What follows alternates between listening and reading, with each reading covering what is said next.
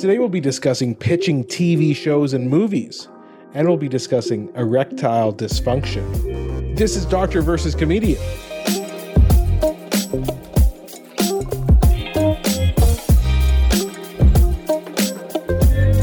I'm Dr. Asif Doja, and this is the Doctor of Laughs. Insert awkward penis joke here. Ali Hassan. Every episode, I pick a topic for Ali from comedy to entertainment, and I question him about it. Then Ali picks a topic from medicine and Hal then grills me on that topic. Today, we'll be discussing how to pitch a TV show or a movie, and then we'll be discussing erectile dysfunction with a minimum of inappropriate jokes. Ali. It's quite serious. And, uh, you know, if either of us were suffering from this, we certainly wouldn't consider it a laughing matter.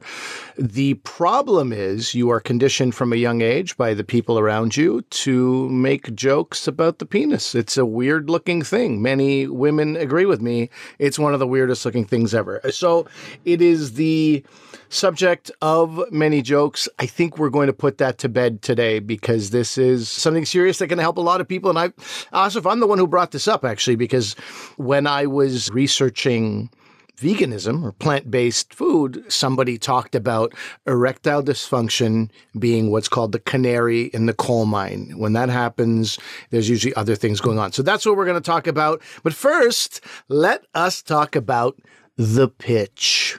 You know what I'm saying? Oh, I do. It's my question for you.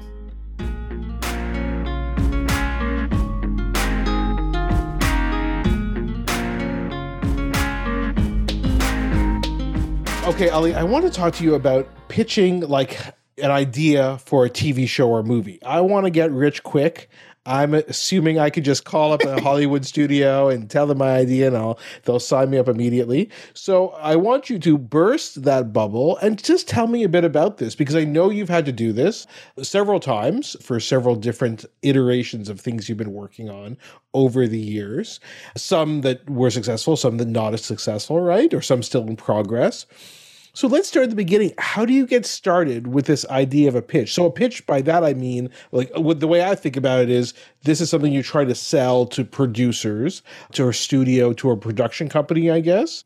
You know, how do you, I guess, choose who you sell this to? How do you find those people, and how do you get started? Like, where do you start with this? Your questions show your ignorance in a way that I've never quite seen before. But yes, fair, fair questions. When you say, who do I go and pitch this to?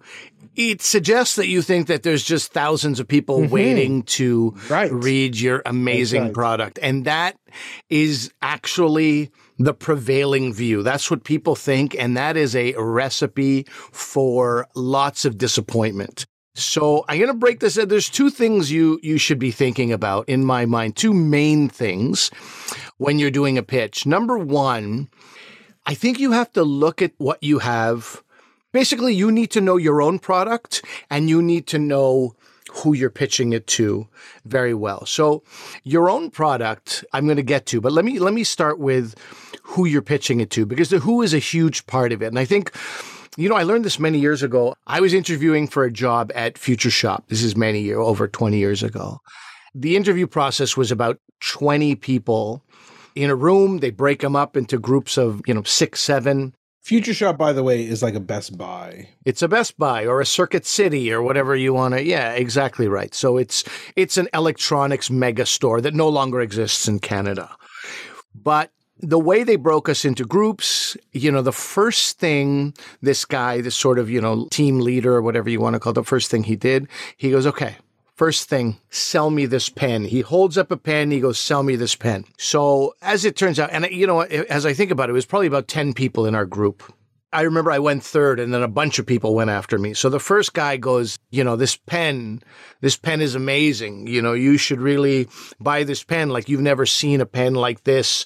It can write in so many different colors. And so he starts just inventing things about the pen and really sweet talking the pen. Some people might say, oh, that's, that's a pretty creative way to do it, you know? And then the second guy goes, okay, he has to what do you want to call it? Trump the first guy. He has to have a better uh, pitch than the first guy. So he's like, okay, you know, this pen has multiple uses. It's not just a pen. It also is a laser pointer. It also is a weapon. It also is this. So now he's gone and made this pen like multi-purpose tool of your of your imagination. And so I was the third guy, and I was like, oh man, I don't know how to do any better than these guys. So I just tried to flip the whole thing in my head. And I said, you know, he goes, okay, you sell me this pen. I go, okay, so first of all, what are you looking for in a pen?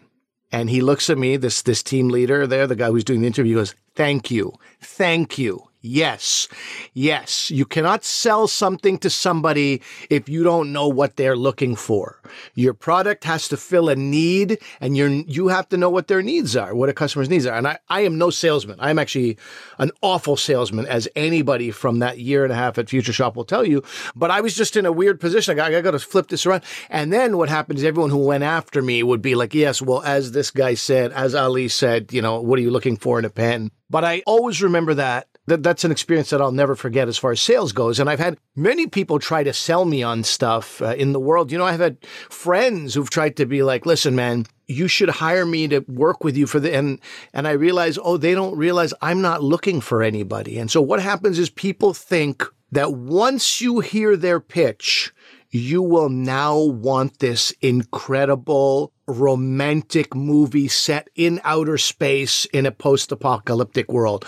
All people got to do is hear us out and they will love our project. That's just not how it works. And if it does, it's because you are Brad Pitt or yeah, you shook no, your head off it. You don't like my well, Brad Pitt. I mean, Brad Pitt and me have a lot in common, but no, I thought it was couldn't it just be luck though. Like you happen to pitch something, oh, we happen to be looking for or that is just so unlikely. But pitching is tough enough as it is that relying on luck on top is, of that yeah. is yeah, yeah anybody who relies on luck for something you know I mean? that's not a good strategy for that's yeah, playing that's the lottery right, right? Sure. and playing the lottery we good, can all okay, have some so the idea is really know who you're selling to and what their needs are if you are pitching a Christmas movie to a company that's never done a Christmas movie, has no interest, has no skills, has no, you know, resources to do a Christmas movie, what are you doing? That sounds crazy to people, but that's effectively what most people do they get a meeting with somebody, they get some time. And I'm, I'm talking about not just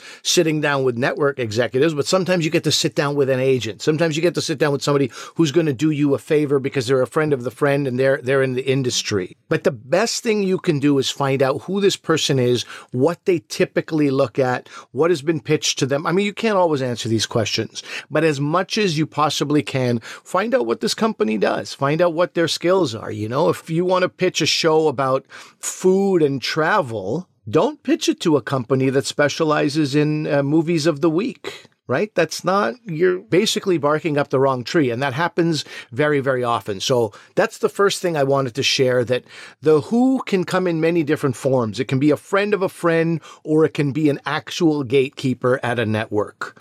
But whatever the case is, talk to them about something that they're in need of. So that, I that's think that's a very thing. good point. So it's something that you said right there is something they're in need of. Because say you're like, oh, perfect, this company does a whole bunch of Christmas movies. They've done one Christmas movie a year for the past eight years. Perfect.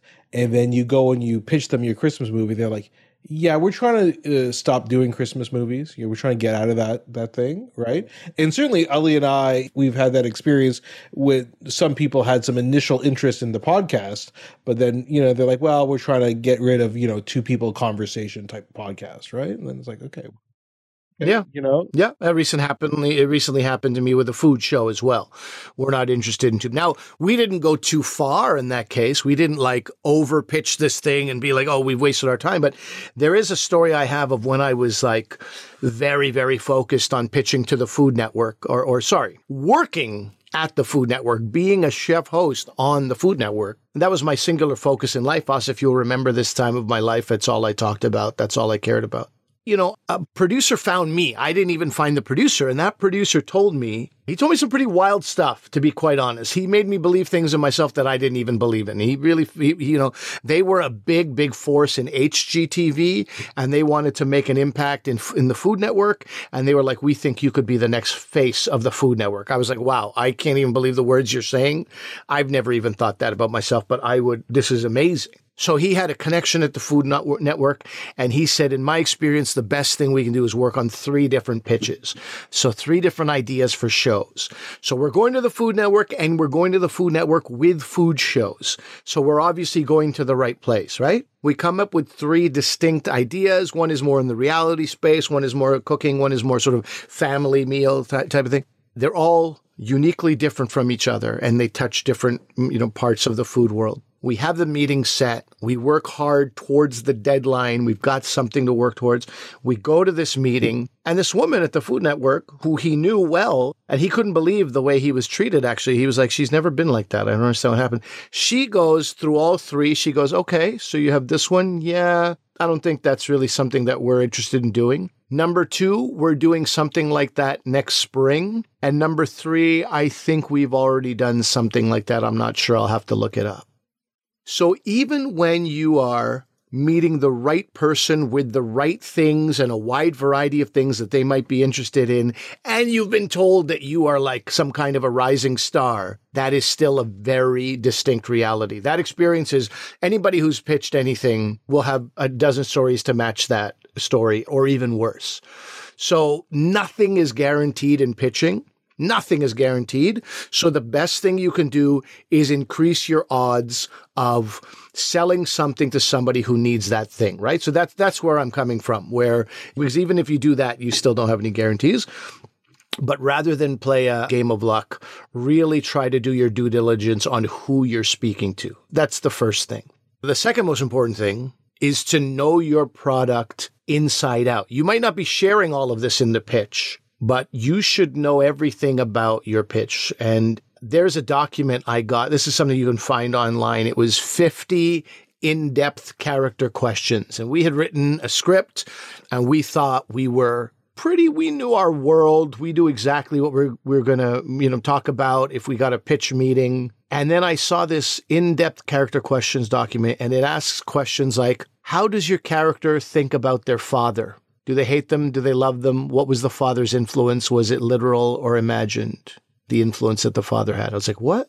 I've never thought about that's unbelievable. Same thing about the mother. Who are their brothers and sisters? What were their siblings like? What do they love about them? What do they despise about them? Were they sheltered as a child? Were they over? You know, we talk so much about like a middle child and like an only child and this. These are things that you have to think about your characters. Now, sometimes you're pitching something that has nothing to, I mentioned a travel food show, for example. You don't have to think about that, but there's many other things you have to think about if this character is faced with this, how will they react? And they react that way because of what? And, you know, what will you do if it's this kind of a climate? If this happens, if that happens. So you just have to have crazy questions. So just to give you a, an idea of some few other of these in-depth character questions. Is your character street smart, book smart, intelligent, intellectual, slow witted? This is something you might have already answered. But what is the economic status of this person's family? And what was it 30 years ago?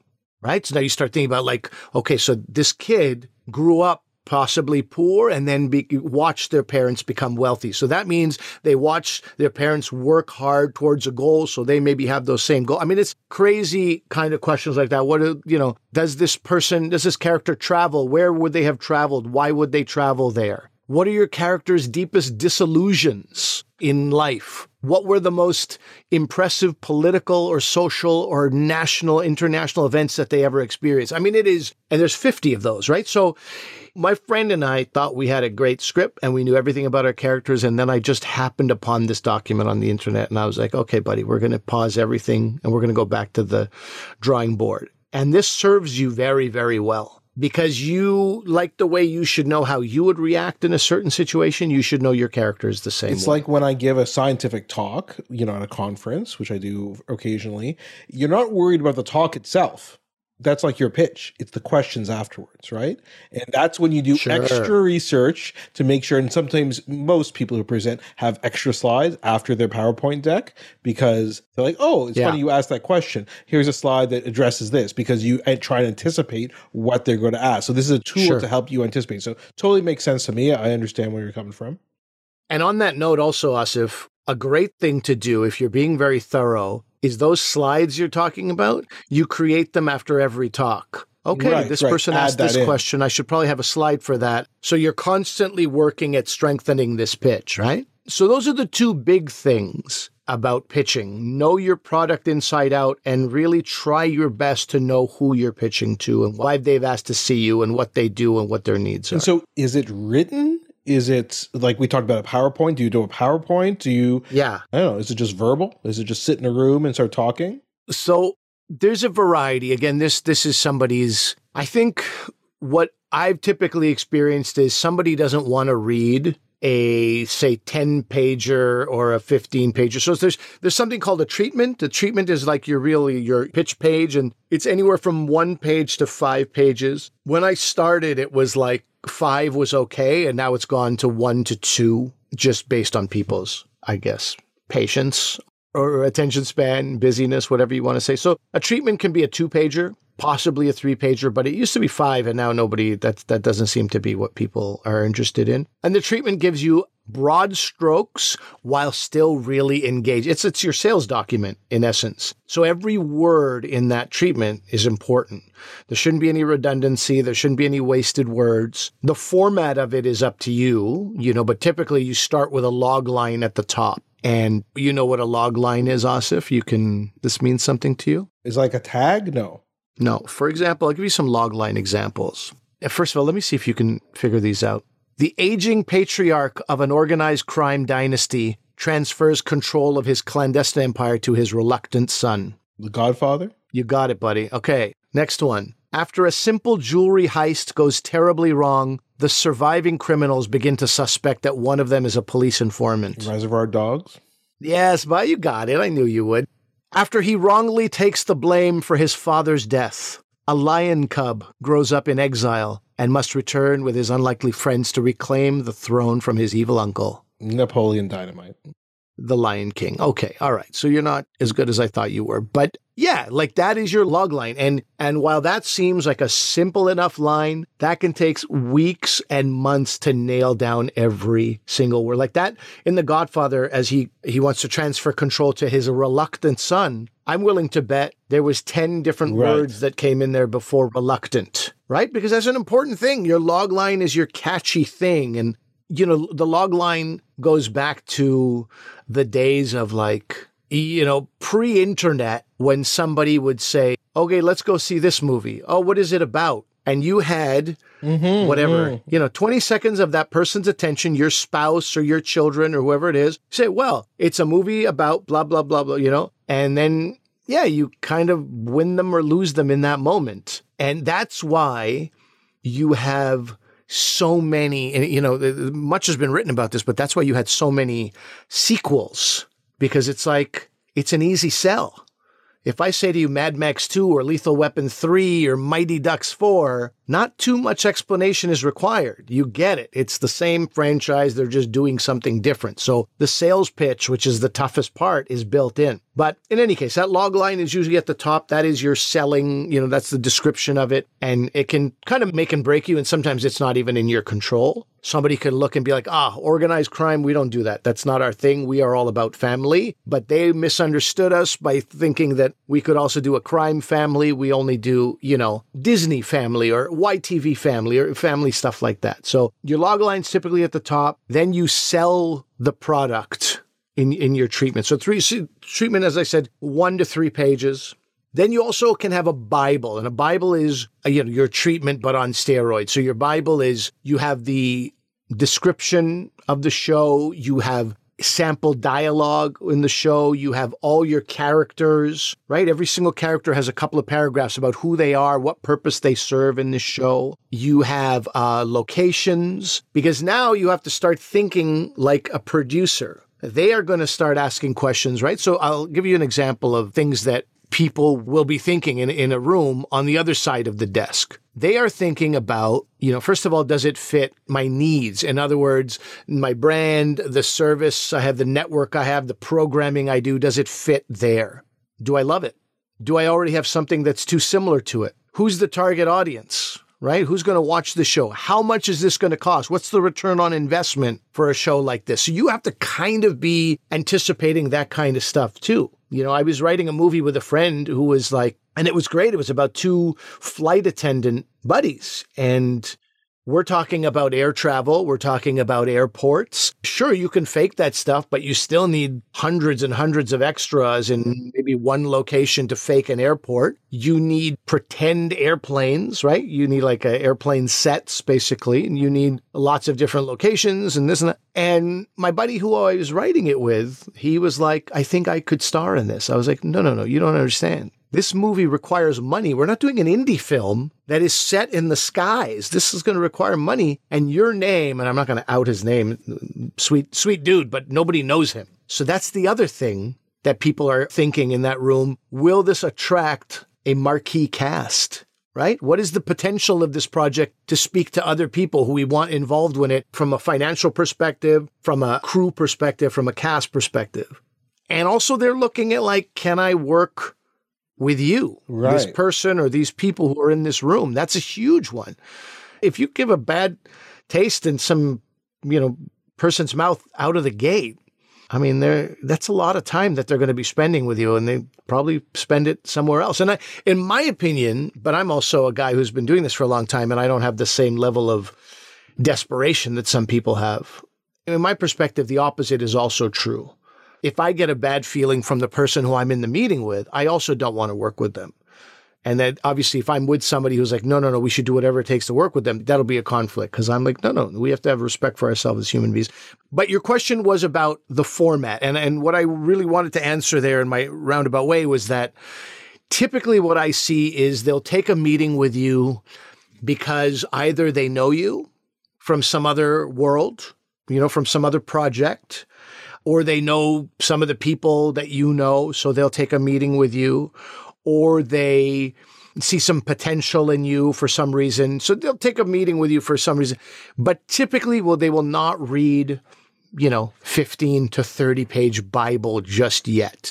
This is all about time saving in the end, right? Do you think So when you send them an initial email, is it do you attach that one or two pager, or you're like, you know, let's assume you have some credibility with them. Yes. Let's say it's CBC for you, so they already kind of know you because you Yes. work there. And then you're like, oh, I have this idea. You I want to talk to the television people there. Would you say I want to talk to you about an idea, or would you kind of flesh that out in a paragraph, or would you flesh that out in a well, one to two? yeah, pager? I've been doing this for for quite some time, so I'm in a position where I'd be like, "Hey, I got an idea I'm working on. What do you think about this? Is this something you'd be interested in?" So I'm finding out if they have a need for it through an email. I'm very lucky to be in that position. Not everybody can, but I find out if they have, and then it's up to them to say, why don't you send us a two pager? Or best case scenario, from my perspective, is they're like, sure, let's have a meeting. But they're not going to do any work prior to that meeting, and that is okay. And that's why your pitch meeting is your time to really sell your product. And not everybody's good at it. The same way everybody is not good at an interview. I know a guy who was one of my favorite dudes. Love this guy. He puts me in a lot of shows. He pitches my name. Can I attach you to this project? I'm like, yeah, that's awesome. Thank you so much. But when he tells me about the show that he's pitching me for, he will start talking about it and then just start laughing. And there's nothing particularly funny in what he's telling me, but he'll start laughing before he even tells it to me. And I always think in my mind, man, I hope you're not doing that in the rooms. Now, I can't obviously say that to him, but it's kind of like, "Ha, Asif, you're going to love this project. It's like this character, he's, uh, I mean, he's just, he's really gregarious, you know? So first he laughs and then he says something that's not particularly. So it's like just picturing that in the room and go, well, I hope that's not how it's going in the room. So not everybody's good at it, but that guy's an incredible writer.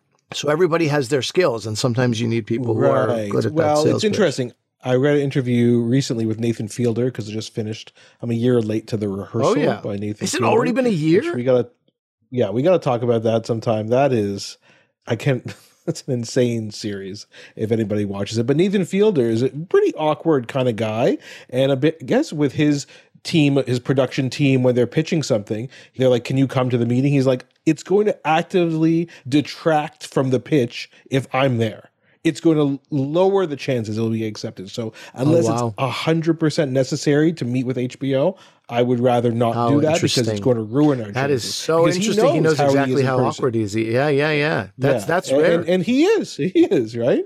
So anyway, that makes sense. That makes sense. And so but when you have these meetings, is there I think a lot about this. We saw some of this in Barry, the most recent season of Barry, when his girlfriend slash ex girlfriend is is dealing with the networks. A lot of this fakeness, right? When you meet with these TV people, movie people. Is that what you've experienced? Like they're like, "Eh, great, oh Ali, yeah, great to see you, great, great, great, and then never call you again? Or is it more like that example you were saying where they're like, no, pass, no, bye, you know? I mean, I haven't experienced the fakeness as much in that world. I've experienced it most with actors.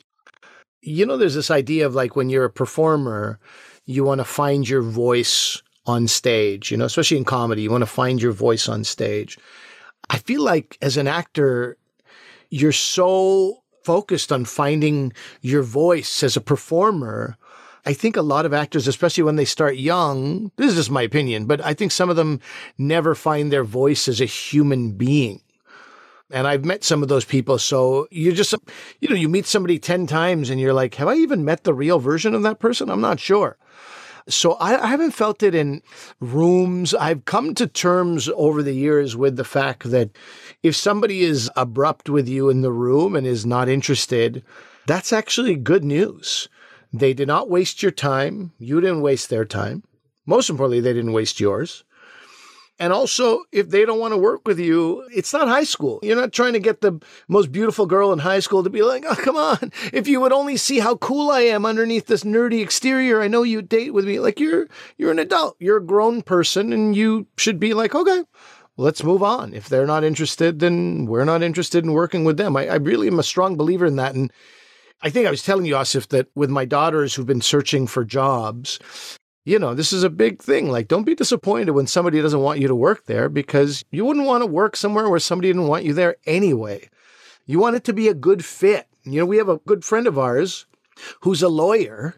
When he was looking for a law firm, there was only two law firms that were interested in him and his degree and his marks. This goes back many years. And one of them was very social. And one of them, he asked one of the lawyers who was there, he goes, So what do you guys do for fun? And the guy didn't understand the question. He goes, What do you mean? Like on the weekends? And our buddy was like, No, no, I mean, like at work. Like, do you have any social events? And he goes, No, we don't really do that. And he was upset when he first got rejected from that job. But I, I remember telling him, like, you don't want to work there anyway. That would be a very short lived, miserable career. So that's how I approach these pitch meetings. If you have something that you believe in and you're prepared and, and you bring as much of your own personality to it that you can, and they reject that, then it's like, you know what? Thank you. Like, if you don't like my personality and my work, then that's okay. Not everybody is for everybody. And so there's a, and I say all this very intentionally, Asif, because the world of pitching requires a very, I'm very sure. thick skin. Yeah.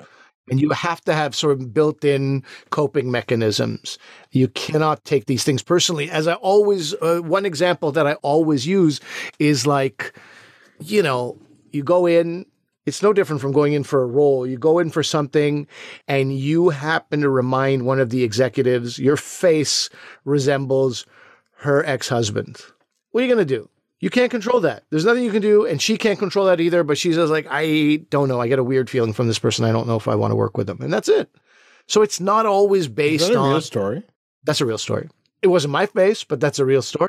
But you you've heard that. Yeah. Very Sure, interesting. sure. So okay, what about when you get notes back? So you've done a pitch. Okay. Yeah. Now you're getting some feedback. Hopefully it's not feedback like change your face, but it's some notes back. So what do you do? Like, are you like, no way, I'm sticking with our thing. There's no way we're caving into your notes or This is a funny thing because now you've passed a couple of major hurdles. When Oh, you're asking okay, me that yeah. question, right? You've gotten the meeting. Yeah. You have impressed them in the meeting. You have presented them with a, an engaging, compelling project that they are now interested in. And you will now, you now have the potential, like nothing can advance without these two things happening. So you're there and now it's notes time. And that's really a very challenging time for people. And some people have left the process at the notes part. They're like, I can't work with these people. And, you know, when my buddy and I were doing a project, we were, and you remember, you would have read the script, Asif, but my friend and I, my buddy Dave and I were doing a project and it was, we worked in a hip hop boutique and I was the money man, which is hilarious. Me being a money man, but that's why it's called acting. I was the financier behind this, this store. And my friend Dave was the manager of the hip hop boutique. He's very in, you know, in that world. And as you get the notes, you realize, you know, it's a Pakistani guy and a Middle Eastern guy running a hip hop boutique with all the clothing and shoes and the rest of it. And as you get the notes, you go, oh, okay, we got to be a little bit careful with this. Otherwise, before you know it, we'll be two Portuguese guys who run a shoe store. Like something, this will be completely. You mean from the notes? The notes from the wanted- notes, yeah, your own wanted- yeah. vision can totally be trampled on. And I think there's a couple of things happening right? Uh, on the extremes in the world of the creator. The extreme is you are very precious about your project and not willing to give up anything. And that's very dangerous. You shouldn't be in that world. And on the other side, there's people who have no actual feedback, but just to justify the fact that they are a network exec or a, you know, producer, they have to give notes. So sometimes these notes are for no real reason other than like, well, let's see, maybe let's try this. So those are the two extreme things that really butt heads. So you have to find a middle ground. And sometimes it's just about being very honest. Like, listen, these five notes were great. These three are not things we want to budge on. How do you feel about that? And if you can have those relationships, I mean, I don't know. I think if there's no room for honesty in these relationships, it's really bad. But th- that's why also one of the best things you can do for yourself. I was just saying that, you know, you need somebody who can sell a project in the room. I'm pretty good at that. I'm pretty good at that. When I like the project and I'm fun and I, you know, pretend dialogue, I, I enjoy being in a room. What I'm not good at is talking to somebody who's given us the notes. I feel like being honest and straightforward and being like, yeah, we didn't like that note. Thank you, but no thank you. I feel like being very straight and direct. And that can really ruffle some feathers. So the best thing is to have a producer on your side at that point or have somebody in your team who is good at that and somebody who protects the other people from themselves. Sometimes you need that too, right? Like make sure that this person does not speak because every time they Right. speak, yeah, they ruin it they for are a everybody. problem yeah, and they yeah, ruin it for the entire project, right? So that's another very important point. If you're a team, know everybody's strengths. If you're a solo person, know what you're good at, not what you're not good at. And if something you're not good at might get in your way of moving forward. Do you ever do this? This is what sometimes when I submit like a scientific paper, you get notes from reviewers. We've talked a bit about the peer review process in the past.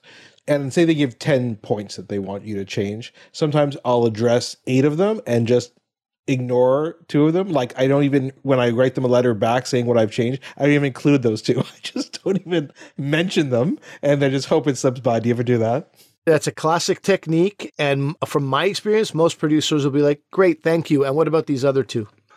They have a Because those are probably the ones they grasp on what cared about the most, right? But Yeah. I would say well, that. hopefully. By the way, my strategy does work on many journals. Just Does it work? Yeah. You forget about two of them. They can't be major things if they're like you did this analysis incorrectly. Like you have to redo the analysis. But Yeah. if they're a minor thing, like who cares? Like just I just ignore it, and then usually it works. Like sometimes. Some, I think usually it works.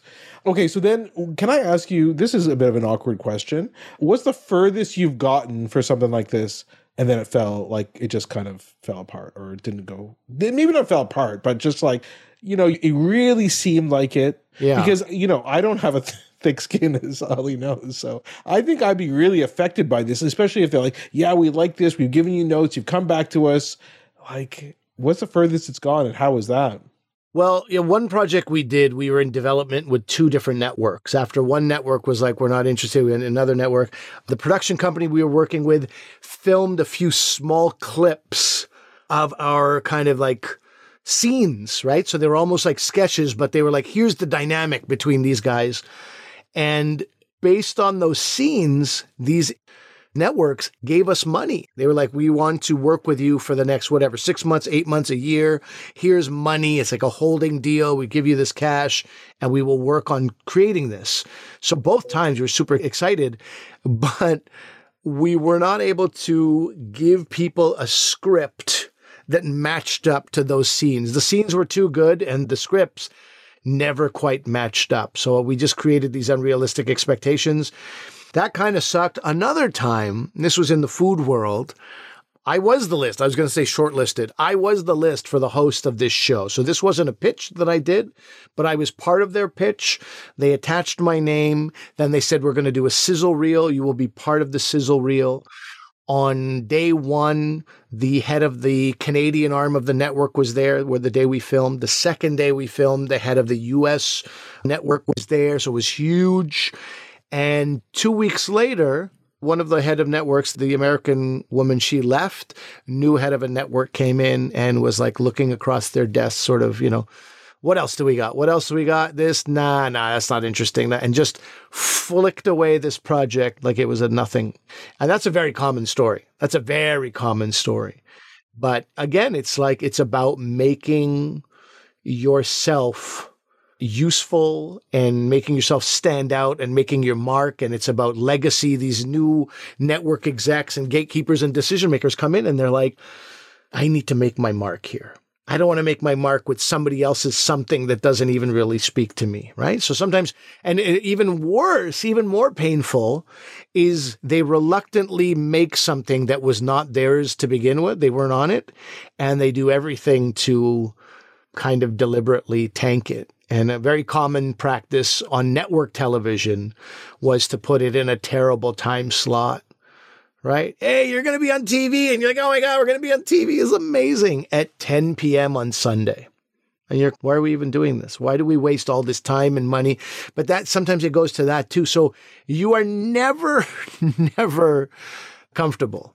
Even when you're on television, you're like, this could be canceled by the third episode. So it's um, that's what I mean when I say it's not for the faint of heart. Like the process that I've described starts kind of having like it can suck right out of the gate and it can suck right till the end. Until you're like we got a five season deal so rare now. Now now i'm talking about some dated concepts with network television and all this kind of stuff. And that's why the best thing is you know i'll wrap this whole thing up by saying one of the best things you can do one of the best pitches is the actual work and what I'm talking about there is I'm talking about Issa Rae, Insecure, and I'm talking about Letterkenny. Those are the two that come to mind, right? I think Issa Rae's Insecure was like Awkward Black Girl or something like this. You know what I'm talking about?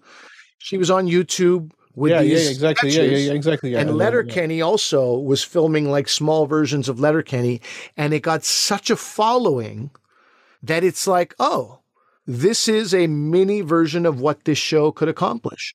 And there's your pitch. Now you are in control of almost everything because you're also bringing your viewership with you.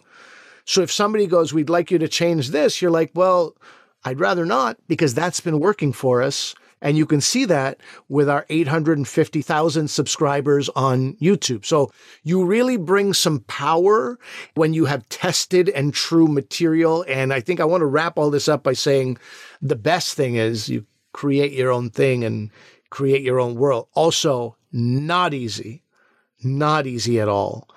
But if you can, that's one of the greatest things that you can have going for you, you know. And, um, yeah, that's becoming a creator on YouTube. A friend of mine signed up for their creator program, and every week, all they do is they hold you accountable. This week, did you do this? Did you do this? Did you do this? And he's like, he was telling me it was more demanding than any classroom he's oh, ever oh, been I'm in. sure. I'm sure, for sure. But you've paid them the money and they're like, hey, you paid us. You want to do this, right? This is why you signed up. So let's do it. And so it's again, like like many programs and schools, it's not for everybody. But if you have if you have the ability to be consistent, you are in a far greater position than anybody else as far as being a creator is concerned. Ali, this was all very interesting. A bit sad in a way because there's a lot of, I think, disappointments, right, for for everybody. Well, of course, I mean, if business. you think about, you know, in the in the olden days, there was only a short you know small number of networks and so many people think of how many creatives there are in the world battling to get their voices heard by network execs and casting directors and lit agents and all these people so that they could get their product out there. Now it's actually less sad. You're making less money, certainly, when you have a thousand things people can watch rather than 10. There's not as much money to go around. But if you're a creative and you want to see your work out there, your chances of getting your work out there are huge because it can be on any number. It can be on streamers, it can be on networks, but it can also just live online and still get a huge following and some money. I'm going to uh, segue into a very short story before we get to the next section. You reminded me about this about log lines. There's this apocryphal story about Arthur C. Clarke talking about him and Hemingway. So it's about Ernest Hemingway and a bunch of writers had a competition to write the shortest story that was also the saddest story. And Hemingway apparently won a ten dollar bet because everybody just said this is automatically the best. So I thought about this as a log line. You know this this have you heard of this one? No, it's, I don't. This is this is the shortest saddest, saddest story in the world. Yeah. It's an ad for sale Baby shoes, never worn. Oh, God. Hemingway was dark.